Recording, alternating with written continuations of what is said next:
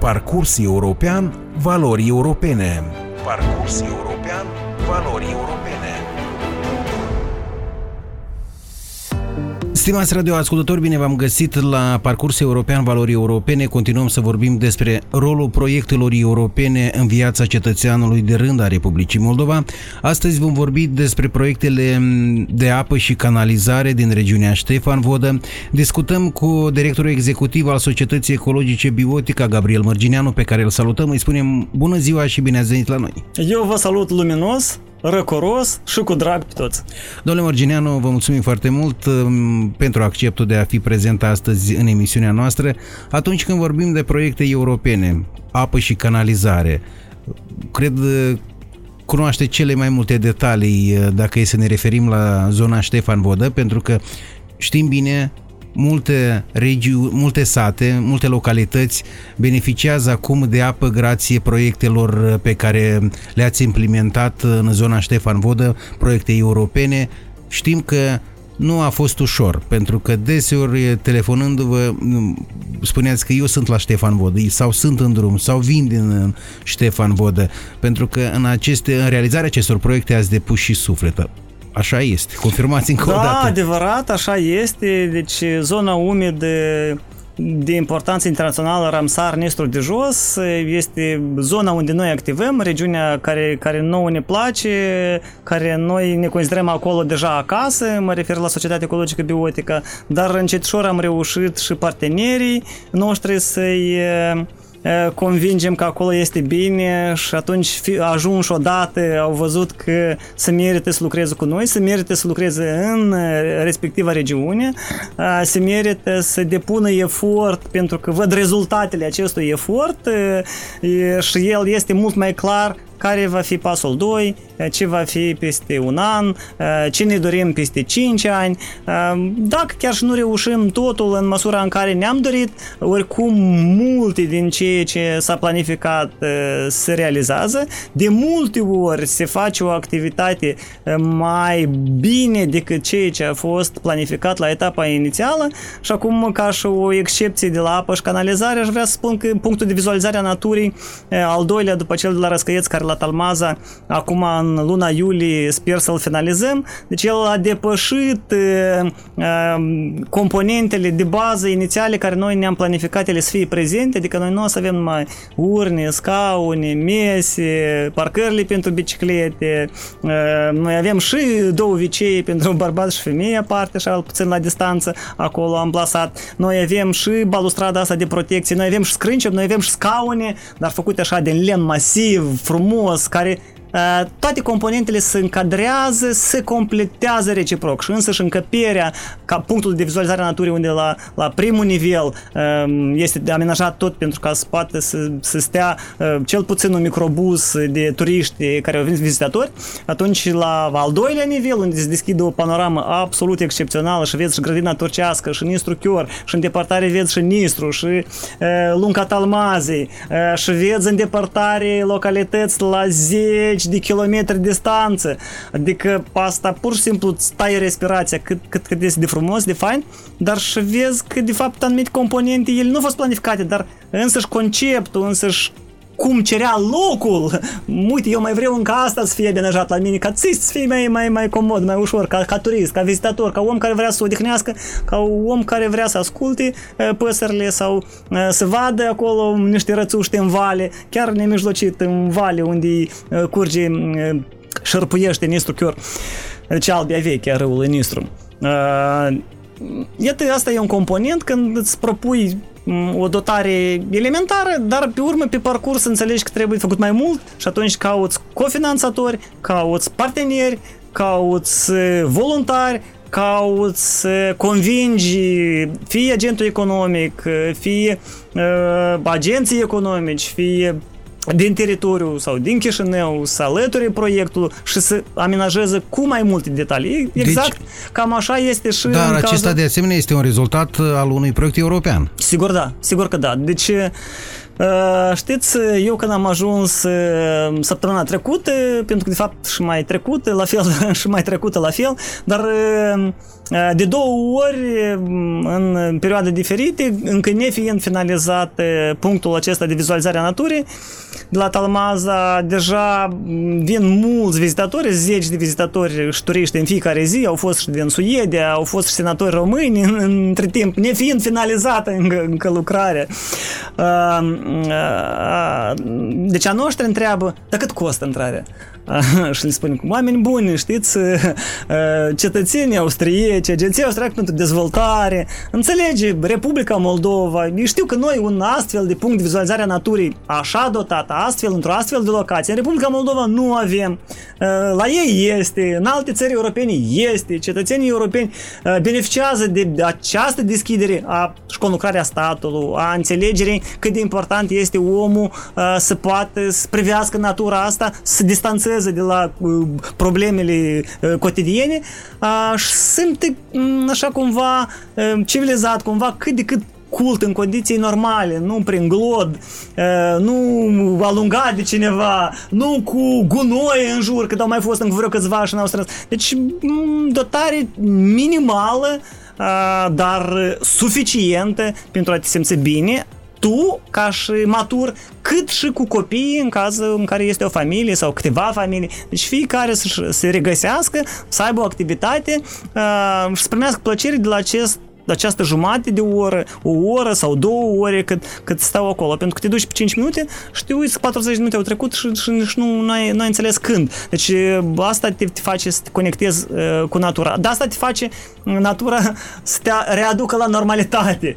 Asta este. Deci și asta este vorba de punctul ăsta de vizualizare a naturii. Asta este vorba de rutele turistice pentru promovarea turismului ecologic, în special în mediul rural. Și dacă, să fim sinceri, în raionul Ștefan Vodă, în Căușeni, să aud mai multe informații pozitive, să deschid mai multe pensiuni, în special 2020-2021. Și eu vă asigur că în 2022 va continua acest proces. Avem niște proiecte, niște planuri deja de promovare a unor obiective turistice și avem susținerea donatorilor care au văzut că da, rezultat este, da, cu resurse modeste se vede schimbarea și când te duci la destinație tu vezi o pensiune amenajată corespunzător, care nu cedează absolut nimic cu orice pensiune din oricare țară europeană. Da, trebuie de lucrat, deci suntem la început de cale, este extrem de greu pentru că resursele umane în teritoriu, în special în sate, asta este o valoare deja unică, dar acum și revenim după întrebările voastre care văd că în ochi deja sunt și eu pur și simplu nu vă permit că vorbesc. Revenim la, pentru că în cadrul acestei emisiuni noi venim cu istorii de succes a proiectelor europene, de asta am vrut astăzi, ca în cadrul emisiunii noastre, să vorbim despre proiectele frumoase. Ați remarcat proiectul legat de biodiversitate, un proiect la care s-a muncit foarte mult și care deja se bucură de rezultate bune și ar trebui replicat, pentru că în Republica Moldova există foarte multe zone frumoase, zone turistice extraordinare cu peisaje. Noi încă nu am învățat până la final cum putem exploata anumite landșafturi, peisaje, dar despre asta vom continua, cred că într-o altă emisiune, domnule Mărgineanu, să trecem. Da, și eu am să vă sugerez să invitați colegii de la PNUD Moldova, Ministerul Agriculturii, Dezvoltării Regionale și Mediului, vom vedea, sperăm ca în una din următoarele emisiuni, când îi veți invita deja să fie Ministerul Mediului, și să discutăm despre subiectul râului Nistru, unde cu susținerea Suediei, deci a fost efectuată o cercetare complexă, amplă, de fapt prima din istoria Republicii Moldova, că noi să înțelegem de ce poziția Republicii Moldova a fost atât de modestă în raport cu colegii din Ucraina și noi cumva foarte, foarte modest, ca și argumentare foarte tehnică și științifică, am putut veni cu poziția Republicii Moldova privind lucrul hidrocentralei și a impactul acesta asupra întregului râul Nistru care parcurge teritoriul Republicii Moldova și se duce mai departe, iarăși revine la Ucraina.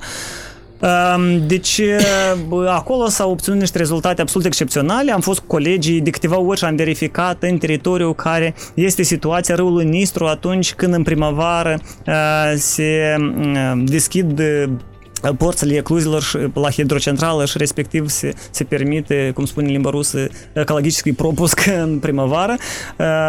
Și aceste deversări în primăvară ecologice, ele arată în ce măsură nivelul apei Nistrului interacționează cu lunca, interacționează cu acele alte râulețe, acele locuri de depresiune, acele păduri nemijlocit pe malurile Nistrului, în zona Nistrului, ca să influențeze starea biodiversității, adică să avem o mai mare diversitate de specii de arbori, arbuști, să avem un mai mare număr de păsări care stau și cuibăresc și respectiv crește numărul populației, avem o capacitate de a se hrăni ele în această zonă pe o perioadă mai îndelungată de timp, respectiv biodiversitatea crește, se îmbunătățește și noi putem vedea păsări care nu le-am văzut de nu știu, mai mult de 20 de ani în localitate și acum ele au apărut datorită unor, hai să spunem așa, abordări mai corecte cum ar trebui să lucrăm, să cooperăm în ceea ce ține de Nistru sau în alte chestii legate de apă, dar așa la un nivel mai general. Și asta este legat și de landschaft, asta este legat și de posibilitatea de dezvoltării turismului, asta este legat și de posibilitatea obținerii unei producții mai înalte, agricole în zonă. Categoric, pentru că noi aveam deja o scădere în unele localități în sondele care sunt de la 130 până la 260, 280, 290 de metri în zonă, dacă Căușeni, Ștefan Vodă până la Palanca, mă refer mai lângă Nistru, păi unele din ele a scăzut, s-a dus mai jos apa până la 20, 22, 23 de metri. Pentru specialiști își dau seama cât de important chestia asta este când anumite niveluri de apelor subterane, fie de suprafață, dar nivelul lor se duce mai jos și atunci foarte multe specii de arbori și nu doar, ele dispar, se schimbă întregul ecosistem. Și asta este grav. Dar da, dacă să revenim la componentele cu apă și canalizare, ele nu sunt de bază dacă noi ne referim la protecția mediului. Ele sunt importante mai mult în aspectul asigurării unei calități a vieții în mediul rural, pentru că asta este baza minimală, absolut necesară într-o localitate ca tu să ai minimum pentru a menține acel om să stea acasă, să ducă peste hotare, să nu-l pierdem. Dacă pierdem omul în mediul rural, noi pierdem viitorul acestei localități. Iar la moment în țară, până și fi tendința este aceasta că noi nu găsim soluții de a-l ține acasă, la baștenă și a-i crea mai multe oportunități ca el să valorifice potențialul său la dânsul acasă în localitate. Și în special asta în prima în cine bate, asta este tineretul. Domnule Mărgineanu, vreau să vă întreb, reieșind din ceea ce ne-ați expus, vreau să facem o tangență. Aflarea în aceste locuri pitorești, în zona Ramsar-Nistru de jos, a cetățenilor, absorbirea acelor imagini frumoase pe care le au ei, fie că este vorba la Răscăieț, de pe acel punct de vizualizare, fie că este vorba din Talmaza, cumva contribuie la generarea deciziilor corecte, durabile în localitățile lor, prin contribuirea la apeductele pe care se realizează. De exemplu, în Talmaza s-au făcut lucrări foarte mari la ceea ce ține de apeduct. În satul Cioburciu, la fel, s-au făcut lucrări în ceea ce ține de infrastructură și la Răscăieți, la fel. Dacă e să vorbim despre Palanca, cetățenii au participat la luarea deciziilor și au contribuit și ei la acea construcție de apeduct și la construcția canalizării în localitate. Deci, faptul că ne aflăm într-o zonă pitorească, suntem localnici, ne face cumva să ne gândim altfel la natură, să ne gândim durabil la aceste proiecte. Până în momentul în care nu vii cu niște activități foarte concrete, în baza unei experiențe destul de vaste, de lucru cu diferite categorii de cetățeni din teritoriu, din diferite localități, da? Căușeni, Ștefan Vodă, Copancă, Grădinița, Tudora, Palanca, Răscăieț, pe diferite componente, rezervare, turnuri de apă, sistem de aprovizionare cu apă, apeducte, stații de epurare, stații de epurare mai mari, deci apeduct porțiune mai mare, mai mic, sistem, fie componentul din asbest, fie din ciugun, fie din deja, deci vezi cum lucrează, cum participă oamenii, cum informația de la primărie, de la consilieri se duce la beneficiari, la oameni. Cunosc ei că de fapt asta este o susținere în cadrul unui proiect european. Sau ei când vorbești cu beneficiarul știu că asta este primăria, da, ei au găsit bani.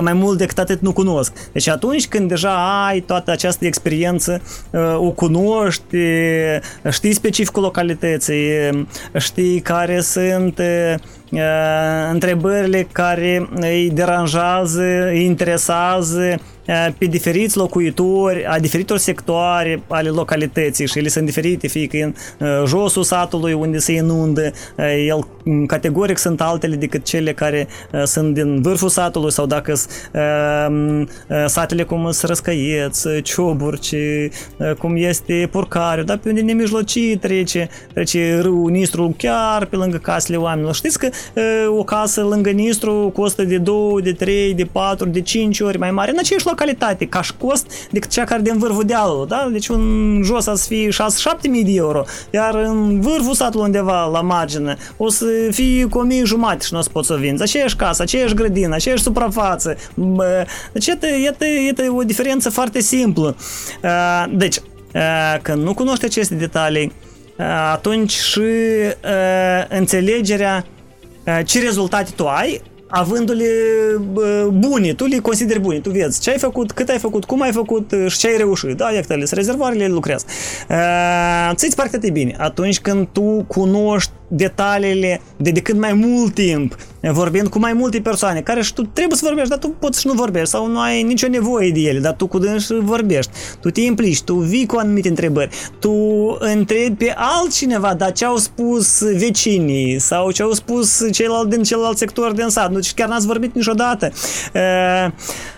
Iată, aici deja încep a apărea acele informații care sunt cu adevărat valoroase ca tu să vii cu activități care sunt și necesare localității, dar și vor obține sustenabilitate, vor avea durabilitate, pentru că noi nu avem doar rezultate pozitive, frumoase și wow, suntem noi buni. Fiecare și mai greșește, deci nu există nimeni dimineață până seara să nu meargă cu automobilul 55 de km când trebuie numai 50 maximum prin Chișinău. Deci avem și noi greșeli noastre, dar în baza acestor greșeli, da, am amenajat o plajă, nu a rezistat un an de zile ce am amenajat acolo, amenajăm a doua oară, implicăm mai mulți actori, da? Implicăm și cel care este proprietarul barului din apropiere și 2-3 consilieri și vorbim cu mai mulți oameni localnici care se învecină acolo, vorbim cu 2-3 persoane care le-au stabilit responsabile, băi, da, uite,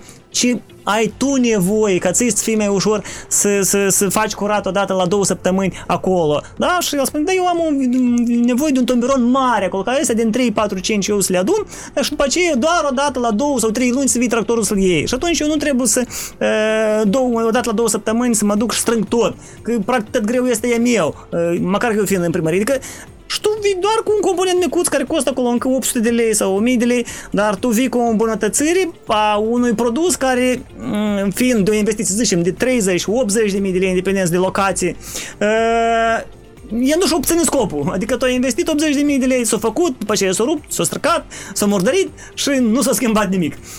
Avem de astea cazuri mult mai multe decât de astea pozitiv. Respectiv, iei în considerație acest rezultat și ce se întâmplă? Se întâmplă că tu ai îl Răscăieț, un an de zile, nici o masă stricată, nici un scaun vandalizat, curățenie ideală, Frumos? Frumos. Tu te duci acolo și nu-ți vine, crede. Cum ai un an de zile o trecut? La noi în Chișinău să aruncă băncile în lacul Valea Morilor, de aici, uite-te, ideal. E posibil? E posibil. Adică până nu vezi cu ochii, nu știu, și vezi, eu și văd acolo. Și, apropo, am să vă spun un exemplu în genere, total exagerat, care mie îmi place, eu spun, că eu cumva mă laud cu chestia asta. La anul cu Mașel, știți, la Troița Nouă, unde vin mii de turiști, proprietatea mea privată. Și anul ăsta au fost mii de oameni, deci teren de 3 hectare jumate aproape, special cu maci pentru dânși, ca fiecare să vie și să primească plăcere de la viața asta, să vadă ceva absolut excepțional. Păi după așa un număr de oameni, după o lună jumate de vizită, de vizite ca și perioadă, curat total, am găsit 2 sau 3 sticle de plastic, total, deci pe toată suprafața, pe toată durata asta, și vreo 2 hârtiuțe, dar care au fost puse tot într-un loc. Deci unde a fost pus prima, a fost pus și a doua. Gata, în rest, ideal. Deci dacă mie cineva îmi spune pe așa o suprafață, fără pază, fără grijă, cu așa mulți oameni care au venit, poate să fie atât de curat, eu n-aș crede. Eu am fost, eu am văzut și eu nu cred.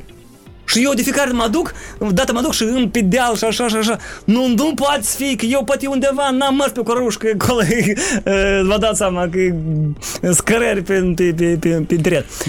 Deci asta se demonstrează că atunci când primii câțiva vin cu acest exemplu, când ceilalți care vin o leacă din urmă văd exemplul ăsta pozitiv, el așa pozitiv merge și mai departe. Adică tu automat nu vrei să scuipi, nu vrei să strângi, să trimiți pe cineva undeva nu unde trebuie și nu cum trebuie.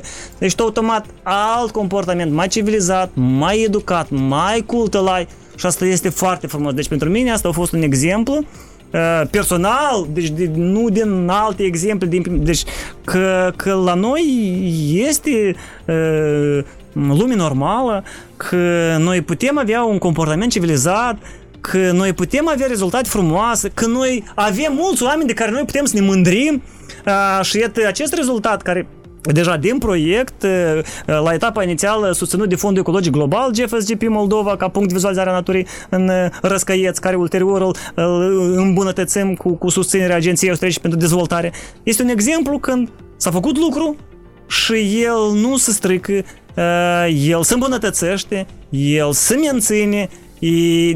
Din ce în ce mai mulți oameni află, se duc, văd, rămân mulțumiți, spun că da, uitați-vă, și noi în Moldova avem locuri amenajate, unde se păstrează curățenia, unde putem să aducem orice persoană de psihotare. Da, aici la Talmaza încă nu a fost finalizat punct de vizualizare a naturii, dar au fost turiști și din Suedia, au fost și senatori din România cu 2 săptămâni în urmă. Deci nefiind finalizat, deci necunoscându-se de el, nefiind lansat, noi o să-l lăsăm mai târziu, pentru că noi vrem să facem niște chestii absolut excepționale în continuare. Nu, lăs surpriză. Deci o să vedeți de fiecare dată, peste 2-3 săptămâni, ceva nou, ceva îmbunătățit la acea locație. Atragem cât mai mulți parteneri, cât mai mulți din oricine care vrea cu ceva să susțină, să îmbunătățim ceea ce deja am reușit. Haideți să vorbim, deraiem de la tematica emisiunii. Da, noi plecăm de la temă, până la urmă omul cum se simte, cum se comportă, asta are direct impact asupra cum el contribuie sau are grijă de ceea ce ține de apă, de ține de canalizare, ce ține de iaz, ce ține de fântână, ce ține de, exact, eu sunt de acord. Izvor. Da, revenim. Eu sunt de acord. Mă poartă gândul, duce în altă înțeleg parte. Că realizări aveți multe, dar astăzi haideți să vorbim doar despre proiectele finanțate de Uniunea Europeană, care sunt niște proiecte cu adevărat de succes. Deja eu sunt însate acele turnuri, acele instalații, lumea se bucură de apă potabilă. Cei care, spre exemplu, în unele sate era asigurată doar o parte a satului cu apă, deja se bucură tot satul. Iată, despre asta vreau să-mi povestiți. ce să spun, noi cu 3 săptămâni în urmă am fost cu reprezentanții Agenției Străzi pentru Dezvoltare din Viena, responsabili de aspectul tehnic în teritoriu și au verificat anumite componente care au reușit într-o zi, care au fost finalizate și în satul Copancă, unde am făcut un rezervor de 300 de metri cubi, practic a rămas turnul vechi și este și rezervoarele astea noi. Și spate de văzut cum a fost și cum este. Și noi special lăsăm și nu insistăm asupra primăriei ca să-l demonteze pe cel vechi, ca să vadă foarte clar care este diferența. Deci acele elemente de infrastructură care se schimbă în proiectele europene, care în mod normal ar trebui să schimbe, ele se schimbă numai foarte modest în proiectele finanțate de Fondul Ecologic Național, fie de Fondul Dezvoltării Regionale.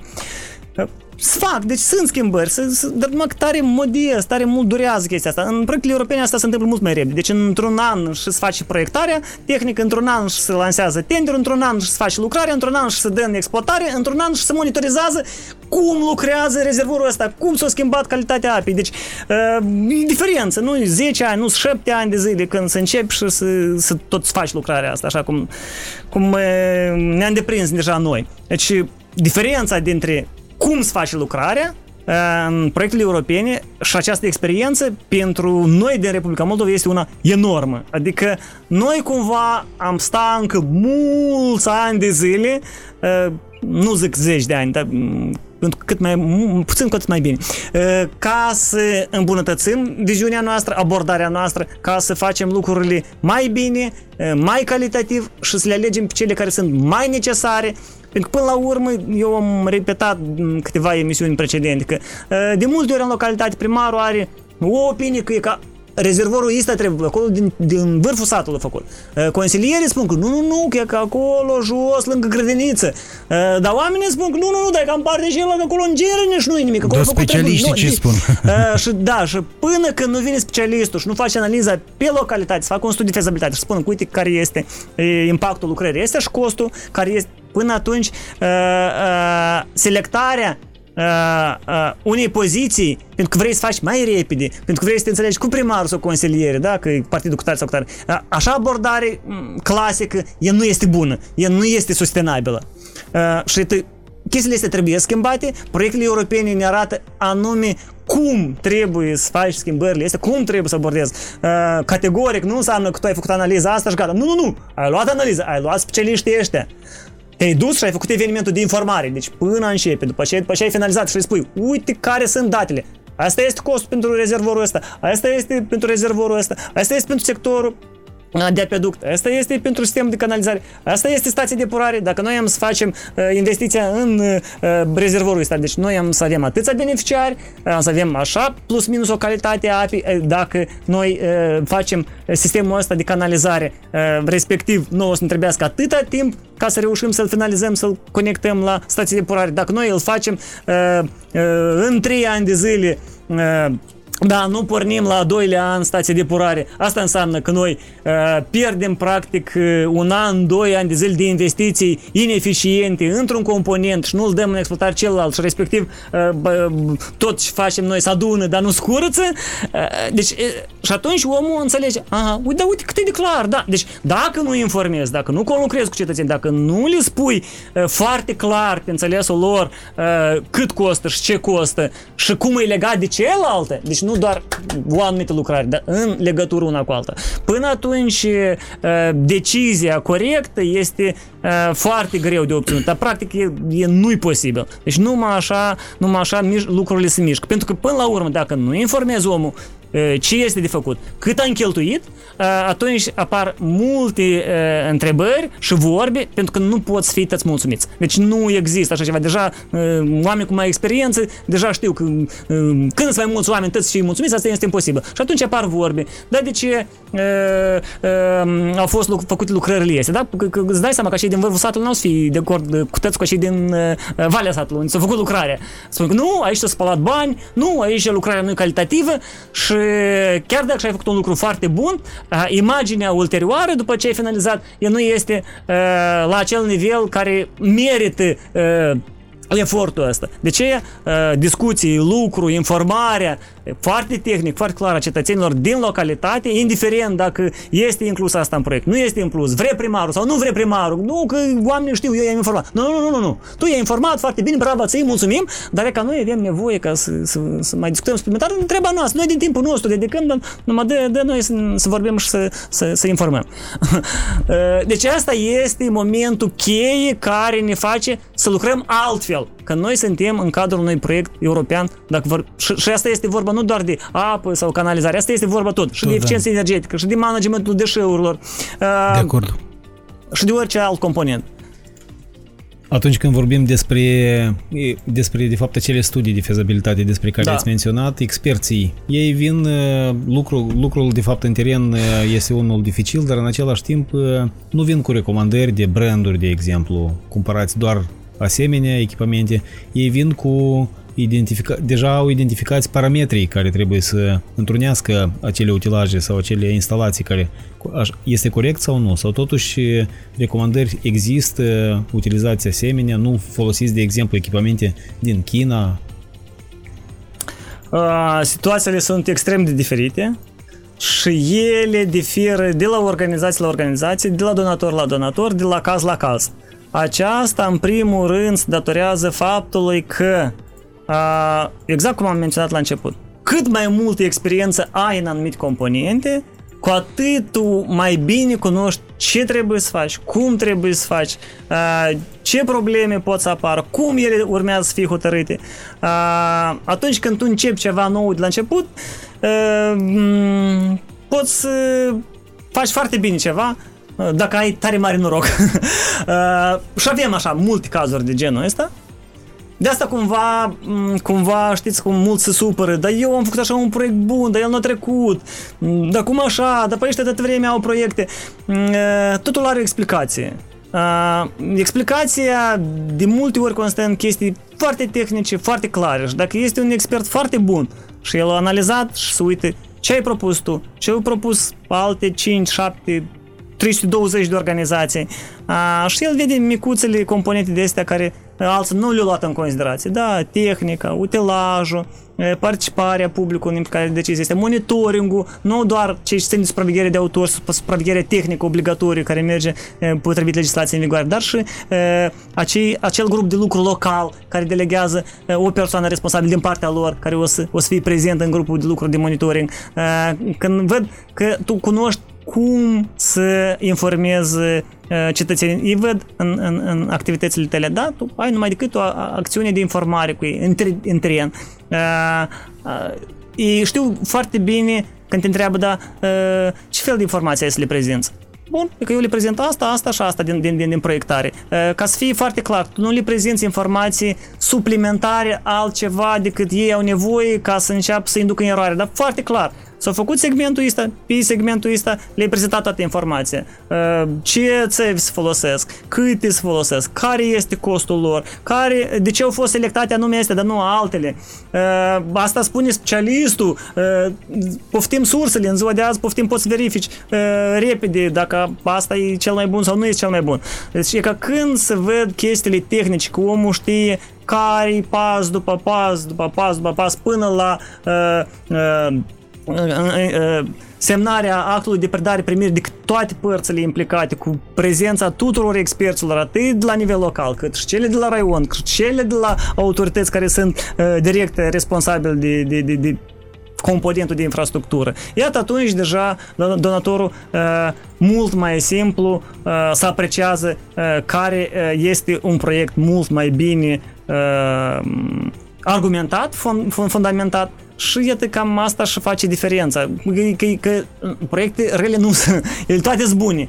Fiecare care face un proiect, el vrea să schimbe ceva la dânsul în localitate sau în localități în mai bine din ce este. Deci nimeni nu are rea intenția să facă un proiect pentru a face bani pentru dânsul. Și eu cred că deja de mulți ani așa ceva nu mai este. Da. Respectiv, noi, în Republica Moldova, pe componentul apă și canalizare, ca și experți, care au o experiență foarte bună, foarte concretă de lucru în teritoriu, ultima perioadă de timp, atât cu proiecte locale, cât și regionale, din finanțare de stat, cât și a donatorilor, cât și în parteneriat, sunt foarte puțini. Și asta ce face? Asta face ca foarte mulți la etapa inițială a bugetării cheltuielilor pe proiect să nu ia în considerație suficiente mijloace financiare pentru experți. Astfel încât, dacă proiectul nu este mare, da, vreo 30-40 de mii de euro, tu ai acolo un rezervor să-l faci și mai ai și consultările publice, și mai ai și documentele de pregătire și administrarea proiectului să ai. Dacă tu vrei o abordare profesionistă, tehnică, ca studiu de fezabilitate până la lucrarea respectivă să o faci, cel mai probabil că este mare riscul, dacă nu găsești finanțare suplimentară de undeva în altă parte, să contractezi specialiști sau specialiști care nu au suficientă experiență pentru astfel de lucrări. Deci mulți o spun că nu, că avem mulți specialiști. Păi avem mulți specialiști până în măsura în care nu ai concomitent în țară, da, la Cahul, la Ungheni, finanțat de GIZ, anumite proiecte europene, nu ai încă de Agenția Austriacă pentru Dezvoltare în zona Ștefan Vodă, Căușeni, Nispurien, Leova, Cantemir, nu mai ai în câteva proiecte și practic toți experții care sunt buni, ei au fost contractați, ei s-au angajat încă pe un an jumate înainte. Și pur și simplu ca prieten poți să-l rogi odată, hai vină, te rog, și te mai consultă-mă cu niște momente. Deci dacă cineva vă spune că avem tot, atunci înseamnă că el are nu atât de multă experiență cu lucru concret, cu proiecte foarte concrete. Și asta iarăși se referă nu doar la ceea ce ține apă și canalizare, asta se referă și la plantări, pentru că practic specialiștii buni de la ICAS, Institutul Cercetării și Amenajării în Silvicultură, neasigurându-se în timp finanțarea corespunzătoare, au plecat pe hotare, în Canada, în România, în alte țări europene. Și dacă noi avem concomitent plantări cu o finanțare consistentă de la orice donator, de la orice fel de finanțare, și noi avem nevoie de acest monitoring foarte bun, foarte profesionist, unde noi să cunoaștem nu doar dacă am făcut bine lucrările azi, dar și cum urmează să fie independență de schimb, da, sploi anul ăsta, da, anul trecut a fost arșiță, deci automat el se ajustează. Acum tu vii cu un fel de lucrări altul decât cel care tu l-ai în amenajamentul silvic, deci ai schemele de plantare, hărțile tehnologice, tu știi ce lucrări trebuie să faci, după care să faci, cât costă ele, cine trebuie să le fac, când trebuie să fac, tot. Dar tu știi că condițiile astea meteorologice, în situația asta, tu vezi, tu ca specialist vezi, ținând cont de experiența ta, tu ai nevoie urgent de alte câteva lucrări. Respectiv aici se schimbă tot, rebugetarea și așa mai departe. Și numai așa o abordare îți permite să ai un rezultat mult mai mult. Altfel tu ai pierderi mari. Pierderile mari ce înseamnă investiții suplimentare mari. Și atunci tu poate întâmpla să reușești cu resursele inițiale, să finalizezi așa cum ți-ai planificat, dar se poate întâmpla să trebuiască răpijos să găsești finanțare suplimentară sau să pui de la tine din buzunar, să-ți vinzi mașina, casa, pământul dacă l-ai, sau mai puțin plăcute situații. Deci situații sunt de diferit gen și asta este vorba nu numai de apă sau plantări, asta este vorba și de infrastructura drumurilor. Vorbiți că într-o emisiune când avem impact, când anumite drumuri trec prin peste un bazin acvatic, lângă bazin acvatic sau prin pădure, lângă pădure, ca să avem conexiune puternică cu mediul și vedem cât de greu să găsești un expert bun, cu experiență, care să vină cu soluții astfel încât să nu comitem greșeli la construcția drumurilor, să nu avem cheltuieli suplimentare sau, dacă nu cheltuieli suplimentare, atunci o perioadă mai îndelungată de timp. Bun, perioada mai îndelungată de timp, vă dați seama, dacă nu termin în decembrie 2021, dar termin în octombrie 2022, automat nu numai perioada de timp a să fie diferită, dar și cheltuielile, că prețurile nu stau pe loc. Nu stau, uitați-vă cât e cubul de lemn, cât e metalul, adică și atunci când iarăși nu există suficientă experiență, dar este foarte multă ambiție și eu știu și nu se pune fondul ăsta de rezervă minim care să fie. Bun, mie nu-mi trebuie 3%, e suficient 1%, de așa și e la minte de calculat cum trebuie. Op, și prețurile au crescut și la tine deja sunt 5%, dar nu-s 3 și nu-s 2 și categoric nu este 1% care tu ți l-ai rezervat. Ce faci atunci? Și dacă e 10-15.000 de euro, bun, hai că găsești 2-3.000. Împrumuți la nănașu, șinu, cu mătru, dar dacă e vorba de 100.000 și îți trebuie 10-15.000 de euro, dar dacă e vorba de 1.000.000 și îți trebuie 100.000 cheltuieli suplimentare la cele de bază, automat prima și apare la beneficiarul care vizează sectorul ăsta de drum sau rezervorul ăsta pentru cine e făcut sau stația asta de epurare acolo, automat vecinii, adică oamenii o spui că o, da uite cât de mult costă, o furat, o spălat banii. Când? Nimeni nu o să analizeze cât au crescut costurile materialelor de construcție acolo și fiecare își dă seama că nu 10% au crescut costurile, dar au crescut cu 30%.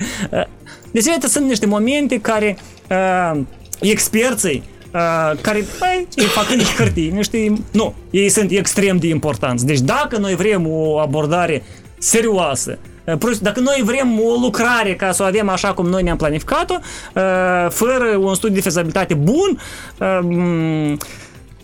da, rezultatele pot fi modeste. Și experți specialiști avem puțini. Majoritatea pleacă sau au plecat peste hotare. Respectiv, dacă noi vrem să contractăm un specialist bun, noi pentru un salariu de o lună de zile să ne orientăm la 70 și 15.000 de lei, noi nu o să-l găsim. Pentru că iată, cel mai simplu programist care să-l rogi, care să lucreze bine, care să fie activ, nu să-l rogi și el tot timpul să mai gândească ce să facă. Mai puțin de 1.000 de euro în Republica Moldova tu nu-l găsești. Ca salariu bun, să-l motivezi, el să rămână, să facă calitativ, să fie activ. 1.000 de euro, credeți-mă că nu e așa de puțin pentru cineva care plătește banii ăștia. Da? Tu ai câțiva angajați, și la tine lunar vine suma aceasta, lunar, în fiecare lună, trebuie să-l achiți, altfel el pleacă. Deci un specialist bun costă și el trebuie bugetat din timp. Și atunci calitatea lucrărilor se asigură suplimentar ca să fie exact așa cum ar trebui să fie.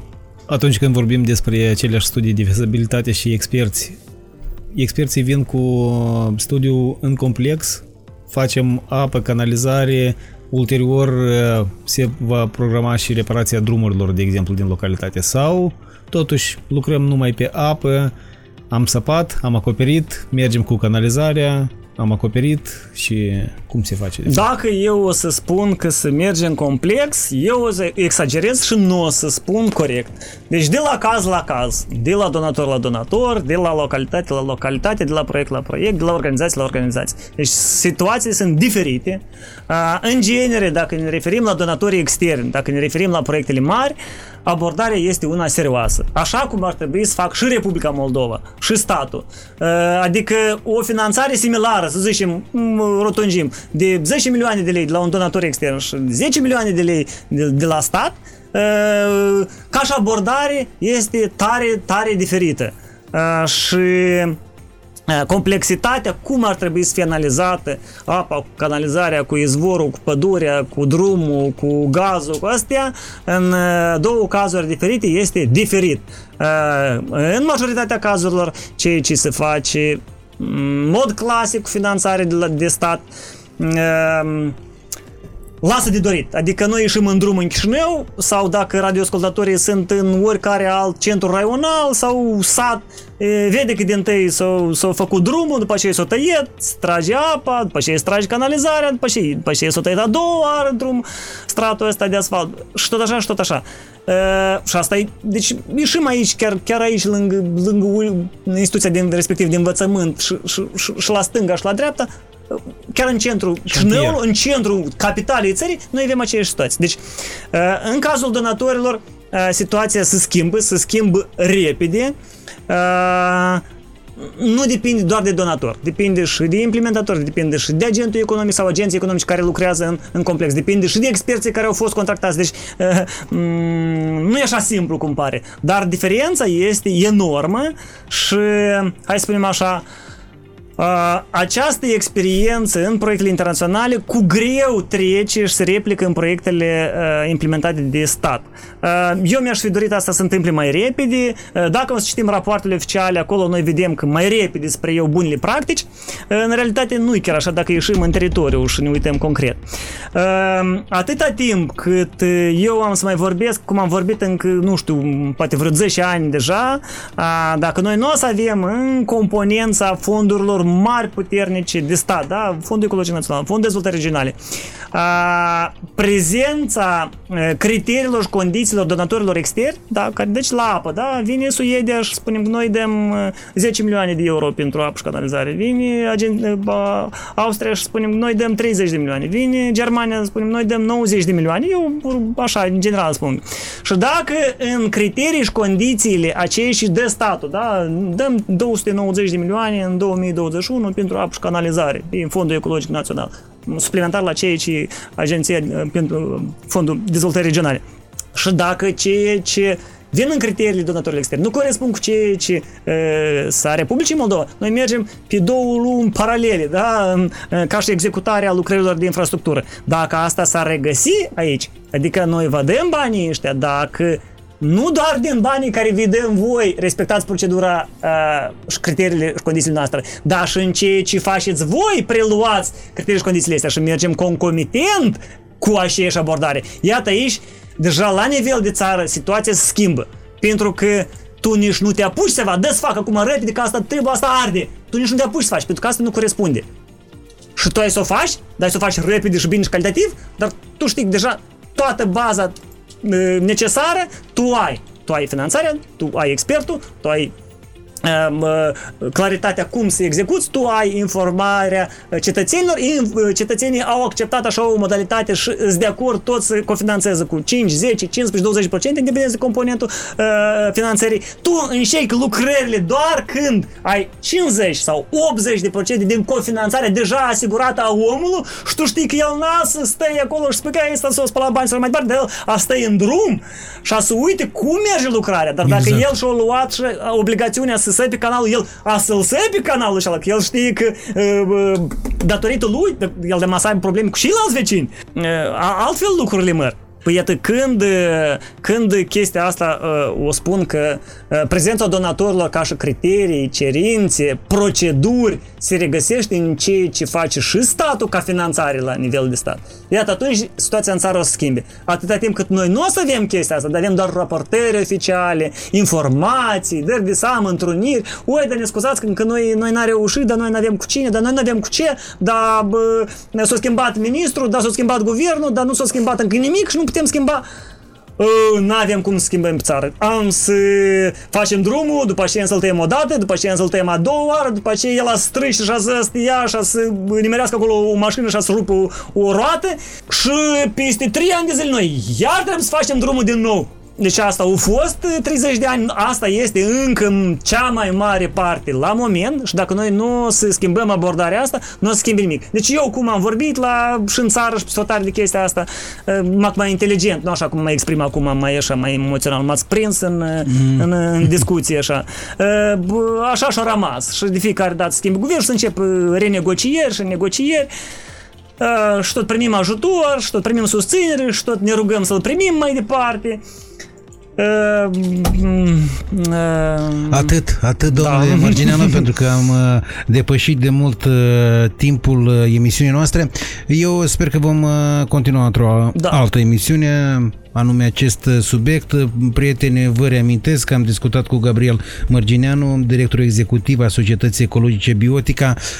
Gabriel, din propria experiență, a venit cu unele sfaturi, cu unele, hai să spunem, rețete pentru cei care doresc să implementeze anumite proiecte, pentru ca în final proiectele să fie unele de succes. Da, și toți trebuie să acumuleze foarte multă răbdare să înțeleagă că o să trebuiască foarte multă dedicație, deci mai mult decât ți-ai planificat la etapa inițială. Deci cum vrei să construiești ceva și mai trebuie încă 10%, încă 20%, pe că mai mult sănătate o să trebuiască să dedici pentru ceva ca să faci, să schimbi, mai mult timp o să trebuiască să dedici pentru activitatea care trebuie să o faci, mai mult o să trebuiască să discuți cu oamenii, nu de 3 ori cât ți-ai planificat în proiect, dar poate și de 30 de ori. Mai mult o să trebuiască să ții legătura și suni și să vorbești cu primarul, cu consilierii decât ți-ai planificat. Și decât doar atâta și în măsura în care tu te implici și te dedici mai mult din timpul tău, din viața ta pentru chestia asta, doar atunci reușită o să fie aceea care ți-o planifici. Și asta nu depinde de în așa măsură de finanțare, nu depinde în așa măsură de cineva terț, depinde de implicarea ta. Și asta depinde la toate nivelele. Eu vă mulțumesc pentru posibilitatea de a vorbi atât de mult. Sper pentru cineva să fie util ceea ce am spus. Vă mulțumim foarte mult, vă dorim o zi bună, numai bine. Sănătate! Parcurs european, valori europene. Parcurs european, valori europene.